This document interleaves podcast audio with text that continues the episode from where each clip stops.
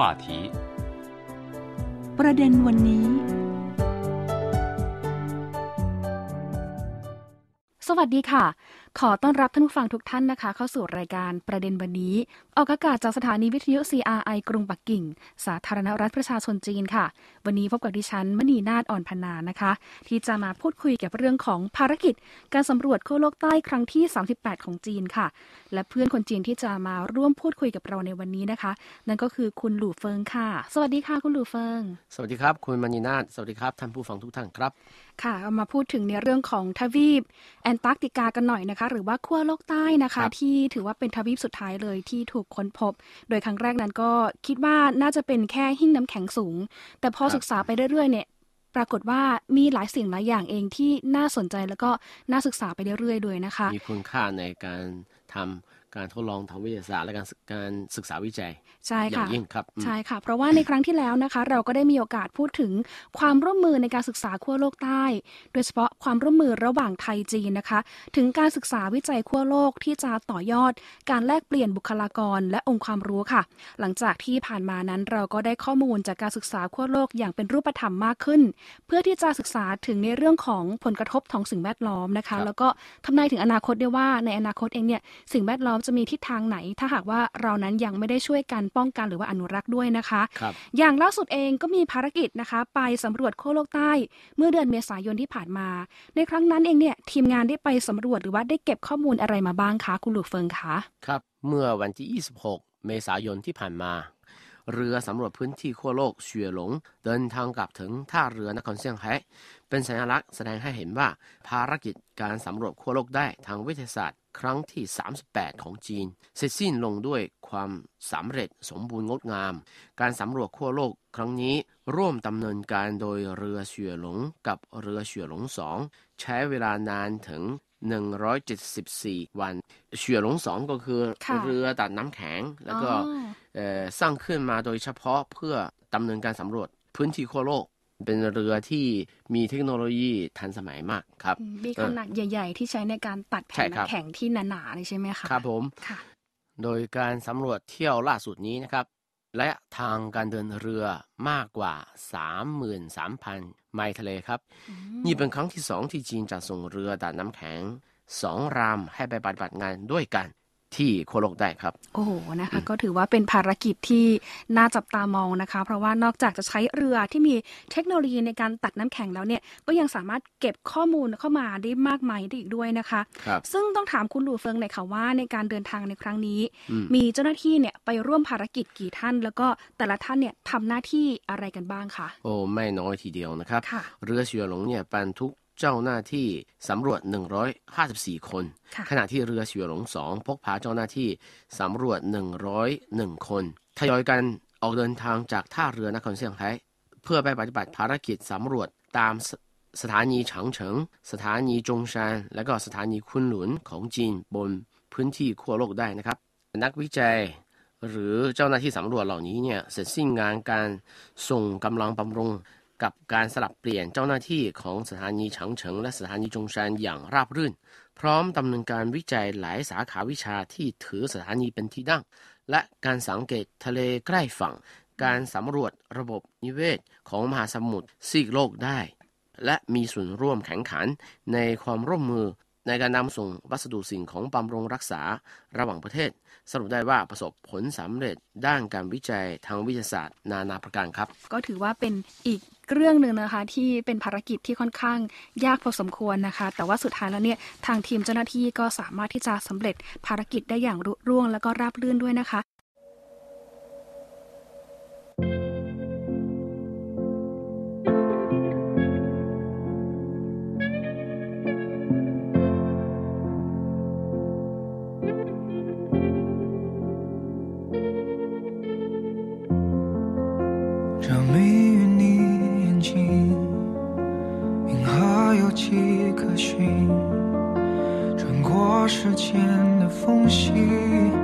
它依然真实地吸引我轨迹。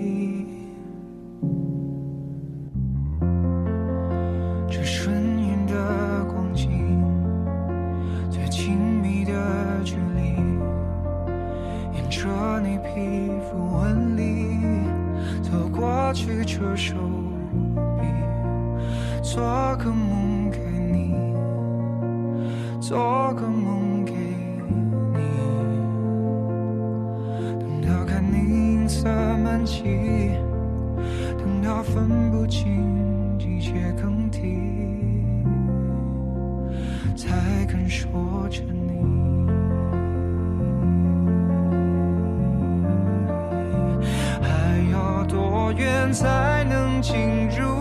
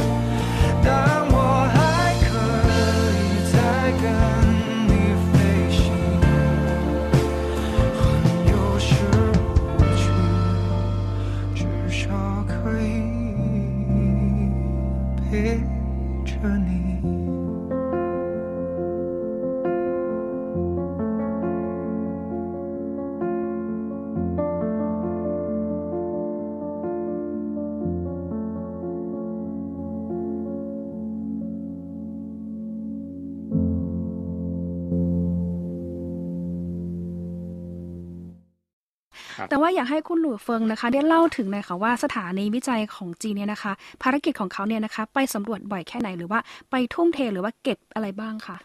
เรามาเชิญนักวิจัยผู้มีความสำคัญในภารกิจการสำรวจขั้วโลกได้ของจีนครั้งล่าสุดค่ะก็คือในกัวจิงเฉวยผู้อำนวยการสถานีจงชันอธิบายว่า สถานีจงชันเป็นสถานีสำรวจที่ตั้งอยู่กลางทุ่งระดับชาติของจีนในนักวิจัยจีน อาศัยสถานีจงซานเป็นแพลตฟอร์มสำคัญอืมปฏิบัติภารกิจสำรวจขั้วโลกได้ในทุกปีค่ะรวมทั้งการสังเกตหิมะกับน้ำแข็ง สิ่งแวดล้อมพิเศษในแง่มุมทางอวกาศ และคอยค้นหาและเก็บสะสมตัวอย่างสิ่งแวดล้อม ตามทำเลที่กำหนดไว้ครับ อืมก็คือเหมือนไปวางจุดที่สำคัญเอาไว้แล้วแหละว่าจะไปสำรวจที่จุดไหนนะคะ แล้วคก็รับอืมใช้สถานีจงซานเนี่ยเป็นแพลตฟอร์มสำคัญเลย หรือว่าเป็นศูนย์กลางครับในการเดินหน้าภารกิจการสำรวจที่ขั้วโลกใต้นี้นะคะครับแต่แน่นอนค่ะว่าการไปที่ขั้วโลกใต้เนี่ยค่อนข้างอืมที่จะท้าทายพอสมควรนะคะ เพราะว่าครับสภาพแวดล้อมในขั้วโลกใต้เนี่ยอาจจะแตกต่างกับ ที่ที่เราอยู่ปัจจุบันนะคะใช่ทั้งคในรับจีนใช่ครับในไทยนะคะ เพราะว่าครับสภาพแวดล้อมที่นั่นเนี่ยมีความสุดโต่งมากๆหลายอย่างเลย ทีนี้อยากจะให้คุณหลูเฟิงเล่าภาพให้เราได้เห็นชัดเจนหน่อยค่ะว่า ชีวิตประจำวันของนักวิจัยของสถานีสำรวจขั้วโลกใต้เนี่ยนะคะ พอเขาไปถึงในพื้นที่ต้องมีการปรับตัวยังไงบ้างคะครับ ในมาจิ้งไข่นักวิจัยวัยรุ่นที่ค่ะอยู่ข้ามผ่านฤดูหนาวในสถานีจงชัน แนะนำว่าปัจจุบันความสามารถด้านการสื่อสารของสถานีจงชันเพิ่มสูงขึ้นค่อนข้างมาก ตอบสนองความต้องการรับส่งข้อมูลทางวิทยาศาสตร์ เทคโนโลยี แบบเรียลไทม์และสามารถรักษาการติดต่อระหว่างจุดปฏิบัติงานกลางทุ่ง กับกองบัญชาการในศูนย์กลางสำรวจพื้นที่ขั้วโลกจีน ที่นครเซี่ยงไฮ้ได้ตลอดกระบวนการทำงาน ภายในสถานีมีการสร้างเรือนอาบน้ำใหม่ ติดตั้งอุปกรณ์ พักฟื้นกำลังกายที่ทันสมัย เพราะว่าที่โน่นเนี่ยค่ะภูมิอากาศขอใช้คำว่าโหดร้ายความหนาวเนี่ยแบบทนไม่ไหวจริง ๆครับ ก็อย่างที่คุณมัญญนาถเมื่อกี้บอกมา สุดโต่งจริง ๆ ครับค่ะอ่าก็คือการออกไปทำงานหรือปฏิบัติหน้าที่สำรวจเจ้าหน้าที่เนี่ยเหน็ดเหนื่อยเป็นพิเศษดังนั้นก็ต้องใช้ใช้อุปกรณ์ที่ทันสมัยเพื่อ ช่วยการพักฟื้นกำลังกายให้ได้อย่างรวดเร็วที่สุด แล้วก็เตรียมตัวสำหรับการทำงานต่อครับสำหรับอาหารการกินที่ใช้เทคโนโลยีเอ้ยที่นี่นะฮะใช้ค่ะเทคโนโลยีเพาะปลูกแบบไร้ดินที่ทันสมัย ประการให้ได้รับผักสด น้ำหนัก 1 กิโลกรัมขึ้นไปในแต่ละวัน รวมทั้งผักน้ำมัน มะเขือและแตงกวาทำให้นักวิจัยที่ต้องอยู่ข้ามผ่านหน้าหนาว อันสุดหนาวเหน็บเนี่ยได้รับสารอาหารที่มีคุณค่าทางโภชนาการอย่างสมบูรณ์ครับ อืมก็คือนำพวกผักผลไม้ไปด้วยนะคะ แล้วก็ผักที่มีน้ำมันเพื่อให้พลังงานด้วย ครับผม เพราะว่าขั้วโลกใต้คือหนาวจริง ๆนะคะ คุณหหนูนาวเฟิง นึกภาพที่อย่างปักกิ่งนี่หนาวสุดประมาณกี่องศาคะปากกิ่งเนี่ยหนาวสุดเอ่อปีที่แล้วประมาณลบสิบสองสิบสามนะฮะหากย้อนยุคกลับประมาณ 20 ปีนะฮะก็คือช่วงที่ผม มาเข้าเรียนมหาวิทยาลัยในปักกิ่งค่ะตอนตอนนั้นถึงขั้นลบโอ้15 16นะฮะค่ะแต่ที่โน่นขั้วโลกได้มีอย่างน้อยเออลบ56ค่ะครับโอ้โหแค่แบบติดลบนิดนึงเนี่ยดิฉันยังปากสั่นเลยนะคะ คือครับแบบขยับปากไม่ได้เพราะว่าทุกอย่างหนาวเย็นมากแล้วที่สำคัญคือ ถ้ามือเนี่ยออกจากเสื้อผ้าเครื่องนุ่มห่มอย่างเช่นมือไม่ใส่ถุงมือเนี่ยมือแข็งนะคะแล้วมืก็อมือแข็งแต่ที่โน่นนะค่ะบาดเจ็บ บาดเจ็บนะเลครับยนะคคะบเพราะว่าอืมเหมือนอาจจะถูกเหมือนน้ำแข็งกัด หรือว่าความหนาวเหน็บมันกัดด้วยนะคะ แล้วก็ผมมันจะมีผลต่อเรื่องของการไหลเวียนระบบโลหิตในร่างกายของเราด้วย เมื่อเราไปอยู่ในที่ที่มีอุณหภูมิที่ต่ำด้วยนะคะครับแต่ทีนี้นะคะน่าสนใจมากๆเลยนะคะ ในเรื่องของการศึกษาขั้วโลกใต้เนี่ยนอกจากจะเผชิญกับในเรื่องของสภาพอากาศที่ค่อนข้างที่จะติดลบแล้วนะคะครับก็ยังมีความสุดโต่งในหลายอย่างที่ทำให้นักวิจัยเนี่ยนะคะ สามารถต้องปรับตัวนะคะ ในภารกิจที่ท้าทายในครั้งนี้ครับ ขั้วโลกใต้เป็นทวีปที่ยังไม่ได้ปลูกเบิก และไม่มีมลภาวะเพียงทวีปเดียวของโลก มีปริศนาทางวิทยาศาสตร์มากมายแฝงอยู่ นับเป็นทรัพย์สมบัติอันล้ำค่าของมวลมนุษย์ ทรัพยากร และพลังงานมหาศาลที่เก็บไว้ ภายใต้พื้นผิวขั้วโลกได้สำคัญอย่างยิ่งต่อเศรษฐกิจของประเทศผู้สำรวจ ความก้าวหน้าของโครงการสำรวจขั้วโลกได้ นานาประการมีความหมายโดยตรงต่อการบรรลุการพัฒนาอย่างยั่งยืนของสังคม การปลุกเร้าจิตวิญญาณของชนชาติ และการแสดงศักยภาพเชิงรวมของประเทศต่าง เหนือจากสภาพอากาศแล้วนะคะ ยังมีสภาพแวดล้อมอะไรที่แตกต่างจากที่เราอยู่ในปัจจุบันนี้นะคะ เดี๋ยวรอบหน้านะคะ ครั้งหน้าคุณหลูเฟิงนะคะจะอธิบายให้ท่านผู้ฟังทุกท่านเนี่ยได้เห็นภาพชัดเจนมากยิ่งขึ้นนะคะว่าการไปทำภารกิจที่ขั้วโลกใต้เนี่ยไปเจอความท้าทายอะไรบ้างนะครัคะผมครับและในช่วงนี้เวลาหมดแล้วนะคะ เราสองคนต้องลาท่านผู้ฟังทุกท่านไปก่อนนะคะ ขอบพระคุณและสวัสดีค่ะ สวัสดีครับ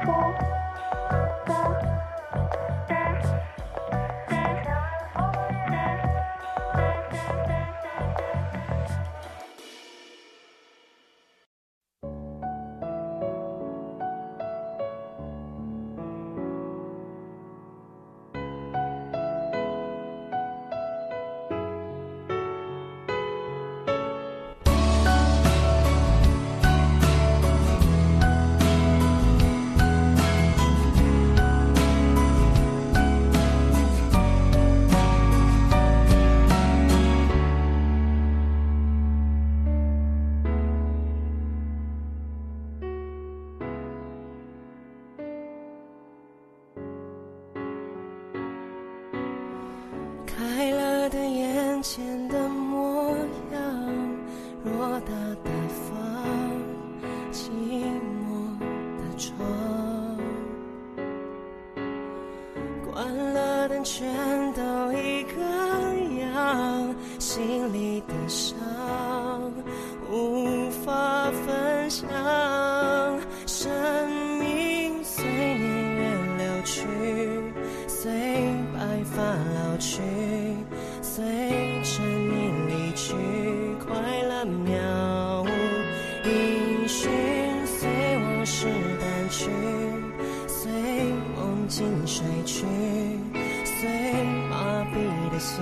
逐渐远去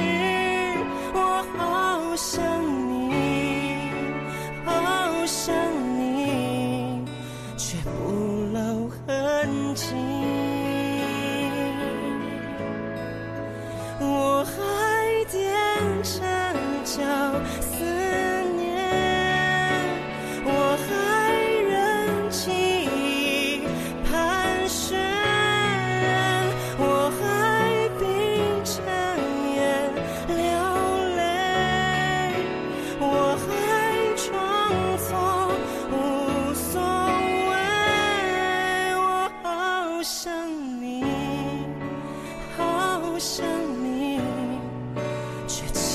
骗自己。